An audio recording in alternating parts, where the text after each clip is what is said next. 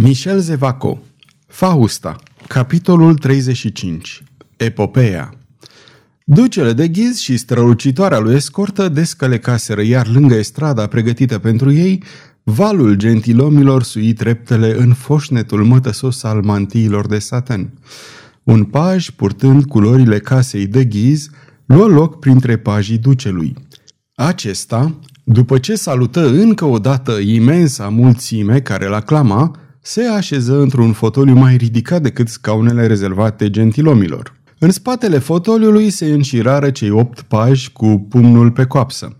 Ei nu dădură semne de mirare văzându-l pe acest al nouălea paj strecurându-se printre ei, ocupând fără șovăire locul de onoare așezat chiar în spatele ducelui, atingând aproape spătarul fotoliului.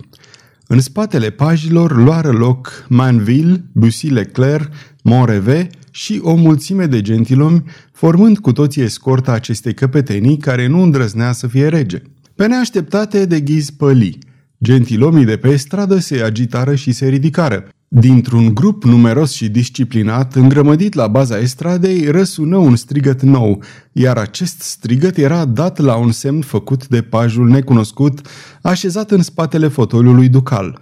Era urletul unei voci puternice poruncitoare. Trăiască regele! Trăiască regele! Trăiască regele! repetă mulțimea exaltată.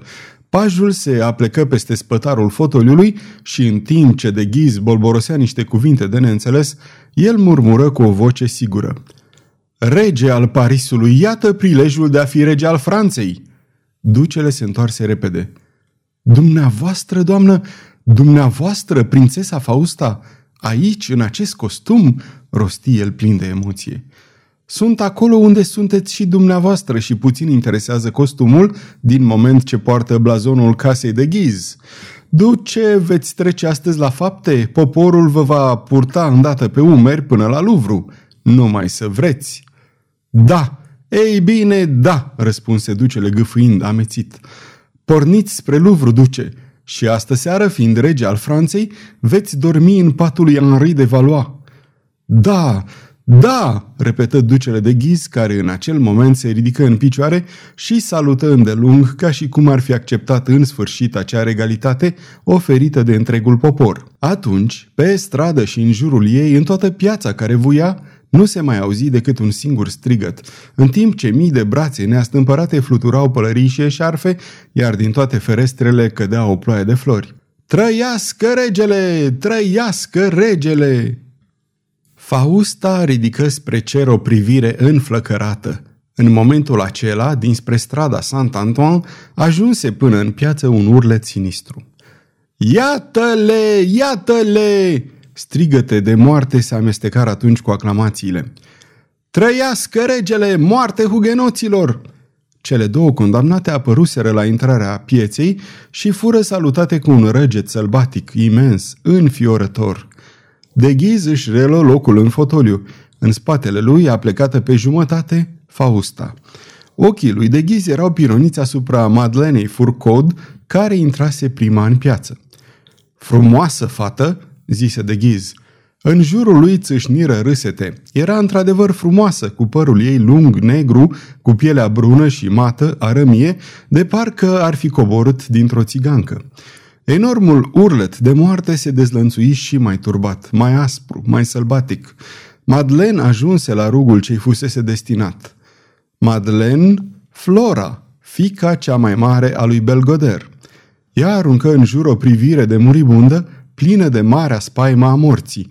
Fu îndată apucată de ajutoarele călăului, spânzurată de gât în vreme ce aclamațiile creșteau. Madeleine Furcod, înveșmântată în lungă ei tunică albă, se legăna acum la capătul funiei. De ghiz privea și îi spunea într-una, Frumoasă fată, pe cuvântul meu, frumoasă! Dar ultimul cuvânt îi rămase înăbușit în gâdlej. Ochii ieșiți din orbită se fixaseră asupra celei de-a doua condamnate, care era târâtă spre rung. Acum cealaltă!" urla mulțimea. Iar pe această cealaltă o privea de ghiz – această cealaltă era aceea care obseda visele pe care în sfârșit o iubea. Era Violeta. Albă, în rochia ei albă din cap până în picioare, cu nimbul părului de aur în jurul capului, înainta probabil fără să înțeleagă, iar ochii ei de un albastru aproape violet rătăceau cu o duioșie mirată asupra acestei mulțimi care urla cerând moartea ei. Deodată văzu spânzurătoarea, zări rugul, a avut un gest de indescriptibilă groază și înțepeni. De ghiz suspină înăbușit. Cum ajunsese Violeta acolo, lângă rug, în locul Janei Furcod, nu mai avea decât un singur gând, să o scape cu orice preț. Se ridică pe jumătate gata să dea un ordin. Ce vreți să faceți?" îi țipă la ureche o voce. De ghiz se întoarse cu privirea rătăcită spre Fausta și, nemai putând rosti niciun cuvânt, cu un semn de disperat, i-o arătă pe Violeta. Știu, zise Fausta cu o înspăimântătoare liniște. E condamnată, trebuie să moară. Nu, nu, gâfâi de ghiz. Scăpați-o dacă puteți, nesăbuite! Nu înțelegeți că dragostea ce vă poartă acest popor se va schimba în ură? Că dacă îi o smulgeți pe furcod, nu mai sunteți fiul lui David, stâlpul bisericii, că deveniți apărătorul ereziei și că nu veți fi purtat pe umeri la Luvru, ci la Sena. De ghiz căzu înapoi în fotoliu, nu mai dădu ordinul salvator – renunțase pentru că astfel să ajungă rege și să-și apere viața. Plecă doar capul și murmură. Oh, e groaznic! Nu vreau să văd!" și închise ochii. Aceasta fu clipa când, în rândurile mulțimii, izbucniră uralele și aplauzele puternice. O ceată fără îndoială nerăbdătoare de a o arde mai repede pe cea de-a doua furcod se repezise asupra goarzilor care o târau pe Violeta – Fausta dădu un țipă de înfiorătoare disperare. În fruntea bandei recunoscuse un om care, năpustindu-se cu capul înainte, se înfigea ca un vârf de lance în mulțime și, odată ajuns la Violeta, puse mâna pe ea. Omul acela era Pardaion. Cavalerul de Pardaion și fiul lui Carol al IX-lea plecaseră în mare grabă de la hanul de vinie, urmați de Picuic. Dragă prietene, spunea Charles, alergând lângă Pardaion, Simt că trăiesc din nou de când știu că ea trăiește. Dar unde este? A, aș înfrunta tot Parisul numai să fie a mea. Cu atât mai bine, monseniore, cu atât mai bine, răspunse Pardaion cu o voce ciudată. Nu știu dacă instinctul mă înșală, dar mi se pare că adulme cu un miros de bătălie. Ne vom bate oare? Drept orice răspuns, cavalerul mărâi o înjurătură și mări pasul. Ce gândea? De ce se temea? Nimic precis alerga spre piața grev pentru că Fausta îi dăduse acolo întâlnire rostind numele Violetei. Când ajunseră acolo, gâfâind și plin de sudoare, în piața în care se rostogolea valul tumultos al mulțimii, Pardaion se adresă primului cetățean întâlnit. Ce se întâmplă aici?" Nu știți, vor fi sfânzurate și arse blestematele de furcod în prezența monseniorului de ghiz." Bietele fete, murmură Pardaion, și, începând să dea din coate și din numeri, el înainte spre rugurile dominate de spânzurători. Bună ziua, domnule cavaler!" a auzit deodată lângă el un glas de femeie. Pardaion privi atent pe tânăra sulemenită care îl prinsese cu atâta cutezanță de braț. Dar unde dracul te-a mai văzut, drăguțo? Cum, nu vă amintiți de Hanul Speranței, nici de seara când ați venit acolo ca să o vedeți pe țiganca aceea care prezicea viitorul?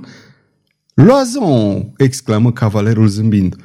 A, vă aduceți aminte de numele meu? strigă veselă de șucheata. O furtună de urlete o întrerupse pe Loazon. Era Ghiz care în acea clipă intra în piață. Și ce faci aici?" continuă Pardagnon, înduioșat de privirea ei, de recunoștința plină de admirație a cocotei. Păi caut și eu o aventură, răspunse Loazon. Cu prietenul tău, Roșcovanul? întrebă din nou cavalerul, râzând. O nouă răbuvnire de strigăte mai turbate străbătu piața grev și o împiedică pe Loazon să răspundă. De data aceasta apăruseră condamnatele Furcod. Privirea lui scăpărătoare se țintuise asupra ducelui de ghiz, a cărui căutătură și-o reamintea. Mâna lui fremăta pe garda spadei. Gânduri smintite îi năvăleau în minte. Se gândea la o acțiune nebunească, să sară pe stradă, să-l înfrunte și să-l provoace la duel pe duce, răpitorul Violetei și asasinul lui Carol al IX-lea. Tocmai în momentul acela, deșucheata de loazon se ridică în vârful picioarelor ca să vadă și ea mai bine condamnatele și o zări venind pe Madeleine. Dezmățata a început să-și facă cruce, căci era o bună catolică, dar mâna ei se opri brusc din mișcarea începută. Zărise acum și pe a doua condamnată, pe aceea numită Jean Fourcade. Oh, bolborosia, ce lucru ciudat! Pardaion o zărise și el pe condamnată. El nu o văzuse niciodată pe Violeta, dar tresări și aruncă o privire rapidă spre Charles. Cuvintele Faustei îi răsunară în urechi. Întâlnirea de la ora 10 în piața Grev. Tocmai atunci bătea ora 10 la Palatul Magistraților Municipali și pe loc, mintea lui Pardaion fu fulgerată de o groaznică bănuială, în timp ce Loazon șoptea. Oh, iată un lucru cu adevărat ciudat. O cunosc pe fata aceasta." O cunoști?" întrebă Pardaion cu răsuflarea întretăiată. Cu siguranță. Era la Hanul Speranței împreună cu țiganul, cu cei doi lungani și cu ghicitoarea pe care ați luat-o de acolo. Ei îi spuneau Violeta. Pardaion se schimbă la față.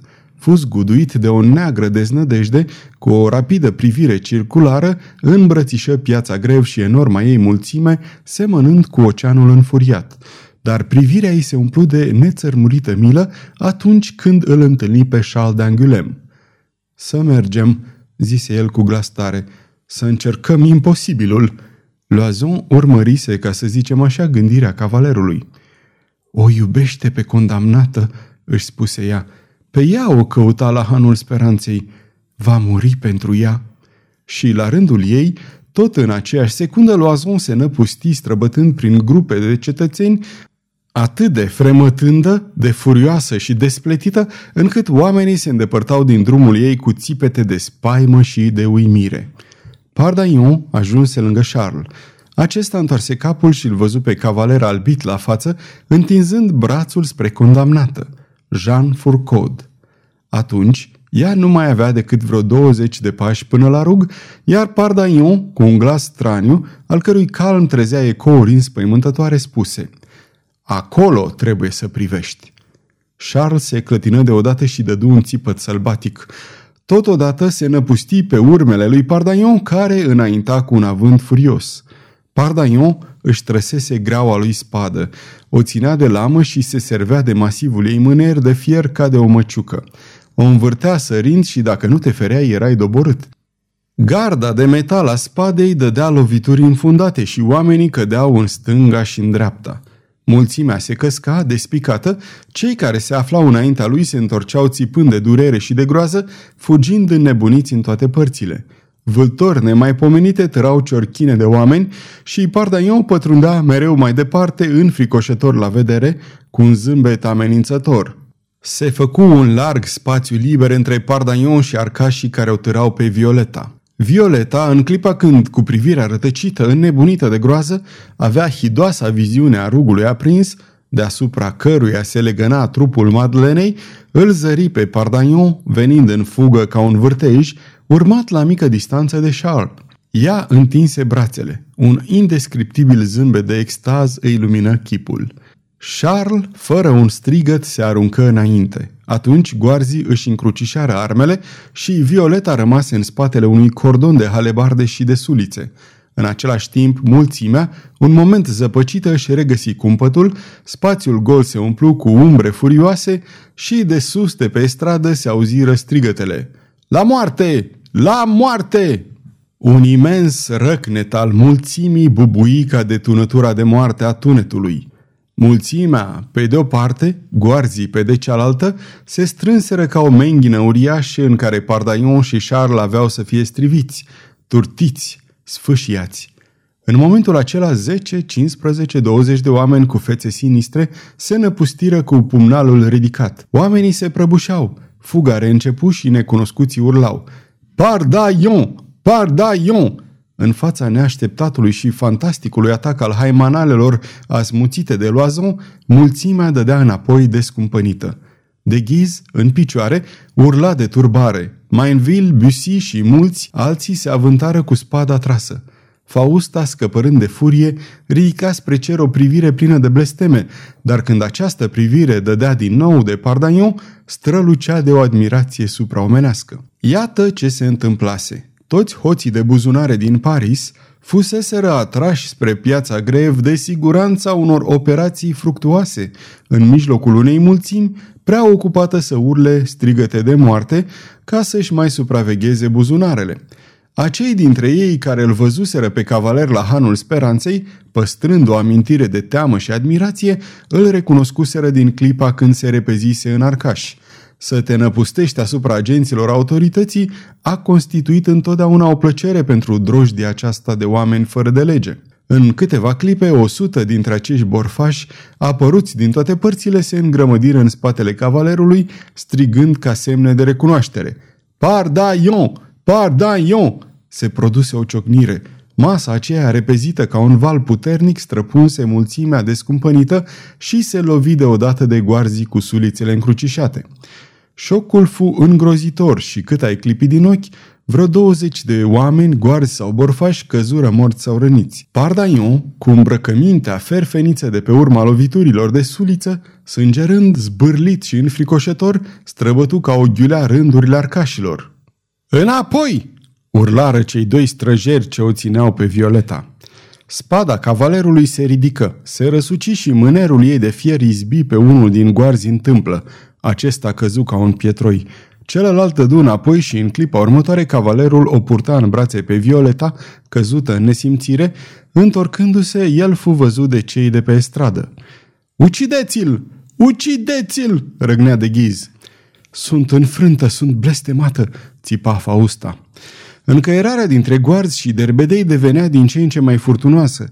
Gentilomii se repezeau pe jos de pe stradă și se îndreptau spre Pardaion cu pumnalul ridicat. Pardaion o aruncă pe fată în brațele lui Charles, acesta cu veșmintele sfâșiate și el, cu puterile însutite de încordarea clipei, o privea pe Violeta care atunci deschise ochii. Între ei fu o schimbată, o scurtă privire, care, în vacarmul acela dezlănțuit, în mijlocul fumului ce se ridica din rugul Madlenei, însemna o confirmare a dragostei ce își purtau. Înainte!" țipă Pardaion. Spre cai!" Caii escortei așteptau îngrămădiți lângă stradă. El apucă spada de mâner și începu să-și deschidă drum spre cai. Nu alerga, nu mai era în vala de adineauri. Spada vâjia prin aer, lovea și era. În drumul ei însângerat, oamenii se prăbușeau și Pardaion, rănit, semănând cu o statuie roșie, stropit de sânge din cap până în picioare, înainta acoperind cu miraculoasa sa morișcă pe Charles și Violeta. Pardaion ajunse la cai în momentul în care vreo 20 de gentilomi se năpustiră toți odată asupra lui. Își luă spada între dinți, îl apucă pe Charles, care o purta pe Violeta și îi ridică pe amândoi cu prețul unei uriașe sforțări. Charles se pomeni călare cu Violeta așezată în fața lui, pe gâtul calului, îmbrățișându-l cu un braț. Omoară-l! Omoară-l! răgeau atacatorii ajunși până la el. Borfașii, măcelăriți, fugiseră. Mulțimea revenea la atac cu strigăte sălbatice. Pardaion se văzu singur. Singur împotriva a două, trei sute de gentilomi, singur împotriva a cinci, șase sute de goarzi, singur împotriva a douăzeci de mii de turbați care acopereau piața grev. Pardaion zâmbi. O, tu, pe care te iubesc, murmură Charles, fie ca ultimul meu cuvânt să fie unul de fericire. Te iubesc. Frumosul meu prinț, răspunse Violeta vrăjită, în brațele tale și moartea mi se pare o fericire. În clipa aceea, uriașa alarma a strigătelor de moarte și de oribilă înveselire se preschimbă iar în urlete de spaimă. Gentilomii fugeau, fugeau goarzii, fugea și mulțimea, și singura acum pe stradă, Fausta, horcăind, gemea în fiorătoare blesteme de furie. Ce se întâmplase? Caii de escortă, speriați, fără îndoială, se împrăștiaseră. Aproape 400 de cai scăpați care, încotro înnebuniți, nechezând, lovind din copite scoși și mai tare din minți de țipetele disperate, răsturnau cete de oameni împrăștiindu-le, rostogolindu-le cu piepturile lor, Alții se ciogneau între ei, se mușcau, cădeau, se ridicau și își reluau goana lor smintită. Cum și de ce această nebunie bruscă? În secunda în care borfașii fuseseră împrăștiați și goarzii își reluară locurile, când gentilomii se năpustiră și când Charles fu așezat, mai mult aruncat pe cal împreună cu Violeta, Pardaion sărise asupra servitorului cel mai apropiat și îl dădu peste cap cu un brânci puternic. În același timp începu să bată caii cu spada, aceasta transformată în cravașe, și ficuia crupele, biciuia boturile, brăzda cu tăieturi însângerate piepturile și greabănele. Iar caii, turbați de durere, ridicându-se în două picioare, se ciocneau unii de alții, mușcându-se și aruncând din copite, pentru ca apoi să o pornească într-un galop nebunesc. Pardagnon se repezi asupra unui al doilea grup și repetă această operațiune, aceleași biciuiri cu aceeași goană dezlănțuită a animalelor speriate. Acum caii erau cei ce luptau în locul lui. Charles d'Angulem, încremenit de înmărmurire în fața acestui spectacol uimitor, auzi deodată un glas răsunător. Înainte pe toți dracii!" Îl văzu pe Pardagnon lângă el, încălecat pe un cal apucat din mers. Pardagnon ud de sânge și de sudoare, înfricoșător, strălucitor, avântându-se spre podul grev, unde nu mai era nimeni, adică spre fluviu, acolo de unde mulțimea, temându-se să nu fie împinsă în apă, fugise împrăștiată prin toate străzile. Charles îl urmă. Fugi!" îi strigă Pardaion, întoarce-te acasă și așteaptă-mă acolo. Și dumneata?" gâfâi tânărul duce. Suntem urmăriți. Am să încerc să-i trag după mine. Dacă fugim împreună, se va afla unde suntem. Pardaion, ridicând spada, biciui cu ea crupa calului lui Charles, care țâșni în goană mare, în cel privește pe el rămase pe loc nemișcat, urmărind cu o privire ciudată tunica albă, fluturată de vânt a violetei care curând dispăru în depărtare. Charles era salvat și Violeta era salvată. În secunda aceea răsună foarte aproape de el, venind dinspre piața grev un urlet prelung. De Ghiz și Fausta rămăseseră singuri lângă estradă. Nu mai era vorba acum de un marș triumfal spre Notre-Dame și spre Louvre. Între timp, după câteva minute, vreo 50 de cai fură în sfârșit opriți. Se formă o trupă care se năpusti pe urmele lui Pardaion. Atunci Pardaion dădu calului două lovituri furioase de pinteni. Animalul necheză de durere și sări din loc, luând-o de-a lungul unei străduțe înguste, în care se repeziră și urmăritorii. Bun, mormăi cavalerul, acum i-am atras după mine. În spatele lui strigătele de moarte vuiau. După o străduță, o alta. Străbătut dintr-un salt strada Saint-Antoine, răsturnă niște oameni în timp ce strigăte gălăgioase salutau în trecere infernala cavalcadă. Fu ajuns din urmă de primii urmăritori, auzea răsuflarea gâfâită a animalelor istovite, el fugea dând ploaie de lovituri în burta calului, când acesta încetinea, cerându-i o ultimă sforțare. Încotro se îndrepta, era condus numai de instinct. Porțile Parisului sunt închise, gândi el. Și se întoarse în centrul orașului, dar haita zburase și ea după el. Mai mulți căzuseră în drum, dar mai rămăseseră vreo treizeci. Ce urmărea Pardaion spera să obosească pentru ca, la urmă, întorcându-se să-și caute salvarea într-o încercare nebunească, doar vedea destul de limpede că în momentul în care s-ar opri, mulțimea s-ar repezi asupra lui. În străzile pe care le străbătea se dezlănțuia un vacarm îngrozitor. În jurăturile, blestemele se auzeau din toate părțile împotriva celui urmărit. Unde să se ducă? Calul începuse să slăbească și sângera pe nări, pântecele și roia de sânge, iar el, plin de sânge, sfâșiat peste tot cu spada trasă de alatul șeii, cu ochii scăpărători, a plecat pe greabănul înspumat, trecea ca o vedenie fulgerătoare. Unde se ducea? Unde se va opri? Habar n-avea. Să moară, să moară fără a-l nimici pe Moreve? Pardaion aruncă în jurul lui o privire rătăcită, în care chiar în aceste clipe tragice se zărea un licăr de ironie. Va muri, iar Moreve, pentru care rămăsese în viață, Moreve, asasinul Loizei, Moreve va trăi de acum încolo fără teamă.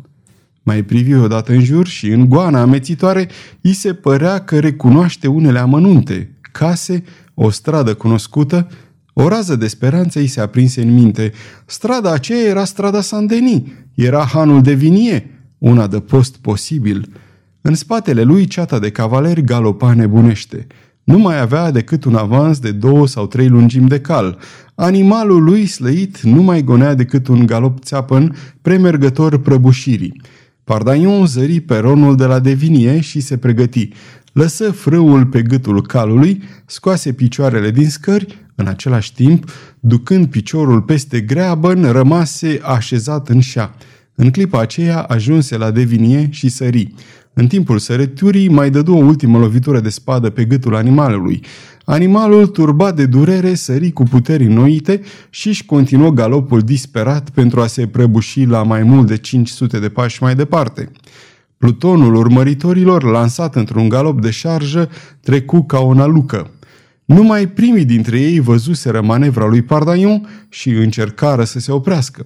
Se produse atunci o îngărmădeală îngrozitoare – Călăreții veniți din urmă, avântați într-o cursă nebunească, se loviră de cei din primul rând ca niște catapulte vii. Între timp, cavalerul ajunse pe peronul hanului de vinie, chiar în clipa când toți cei aflați acolo, băutori, ospătari și ospătărițe, se repeziseră afară ca să vadă ce ciclon trecea pe strada lor. Aceștia îl văzură pe Pardaion urcând treptele și se îndepărtară cuprinși de spaimă. Pardaion avea o înfățișare atât de groaznică încât se cutremurară. El intră, își aruncă spada și se clătină un moment. Izbuti să se mențină cu prețul unui uriaș efort și, zărind un pahar plin cu vin, pe care cineva îl lăsase acolo ca să dea fuga pe peron, îl goli dintr-o sorbitură. Apoi închise ușile și ferestrele. După aceea, liniștit, începu să baricadeze hanul. Între prima fereastră și ușe se găsea un dulap încărcat cu veselă. Pardaion începu să împingă dulapul și reuși să-l așeze în fața ușii. Bună idee, mormăi el, a avut pe vremuri jupunul Gregoar că a pus gratii la ferestre. Asta mă scutește de o osteneală, căci într-adevăr sunt slăi de puteri. Doamne, se auzi deodată un glas tremurat, ce se întâmplă aici? Cine sunteți?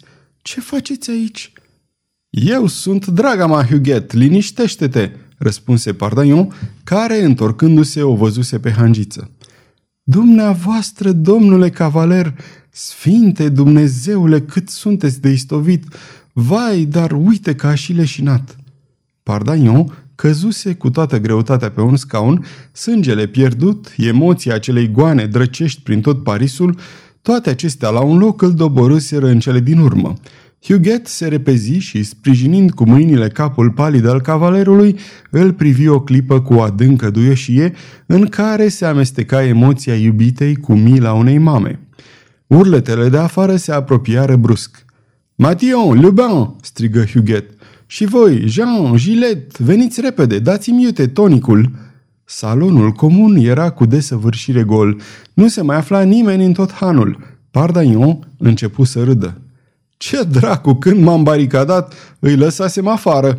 Pe stradă, în fața hanului se auzea vacarmul urletelor însetaților de moarte care ajungeau până la ei. Gentilomii lui de ghiz se pregăteau de atac. Trebuie sparta asta, zise unul dintre ei. O clipă, răspunse o voce aspră. Toți se întoarseră și îl recunoscură pe Moreve. Nu se putură împiedica să nu se cutremure, văzând ura care îi se citea în obraz. Cunosc omul!" strigă el. Fiți siguri că dacă s-a aciuat aici, trebuie să-și fi făcut rost și de mijloace de apărare. Deci nu trebuie lăsat nimic la întâmplare. Prada este prea importantă, trebuie să-l anunțăm pe duce. Mă duc eu, zise un gentilom pornind ca din pușcă. Huguet și cavalerul nu auziseră niciunul din cuvintele acestea, care se pierdură în zarva de acolo. Dar Huguet auzea foarte bine urletele cerând moartea. Dumneavoastră vă sunt adresate aceste urlete?" întrebă ea pălind. Dar cui ai vrea să fie?" răspunse Pardagnon. Ce nenorocire!" Continuă Huguet cu tremurându-se. Ce vi s-a mai întâmplat, cavalere?" Cuvântul era încântător căci Huguet, cu toată groaza, se lăsa furată de sentimente. Pardaion o privi o clipă cu o tandră admirație. Știi bine, scumpa mea gazdă, că la Devinie nu mi s-a întâmplat niciodată ceva rău. Un vacar neobișnuit izbucnise tocmai atunci în stradă, dar nu era zarva unui atac. Răsunau zgomote înăbușite, însă nu era vorba de lovituri într-o ușă pe care încerci să o spargi. Era zgomotul unei mulțimi care se îndepărtează în grabă. Erau bubuiturile unor mobile căzând de foarte sus, fărmându-se cu trosnete puternice pe peron și pe stradă. În același timp, răcnete aspre coborau de la înălțimea unei ferestre ca o ploaie de blesteme. Afară, Moreve urla. Știam eu că blestematul de Pardaion a adunat aici armata lui de borfași. Iar Pardaion o întrebă pe Huguet. Cum așa? Avem apărători? Se repezi spre etajele de sus și, atras de zgomotul formidabil, ajunse la al doilea și ultimul etaj. Acolo constată că strigătele veneau din camera în care dormise el noaptea trecută. Sunt cel puțin 15 acolo înăuntru, gândi el. Așa mai zic și eu, încep să cred că o să le scoatem pe albi, oamenilor lui de ghiz. Deschise ușa strigând. Stați puțin, prieteni, nu aruncați totul odată, puțină metodă, ce dracu să organizăm o apărare și... Se opri scurt, înmărmurit de spectacolul neprevăzut ce îi stătea în fața ochilor. În cameră nu mai era nicio mobilă. Scaunele, cele două fotolii, masa, dulapul, chiar și patul, desfăcute probabil în bucăți, fuseseră aruncate pe fereastra larg deschisă. Nu se mai găsea acolo decât un orologiu, unul din acele orologii mari, închise într-o cutie de lemn sculptat iar cel ce se dădea de ceasul morții sforțându-se să-l arunce după celelalte boarfe era Croas. Sfârșitul capitolului 35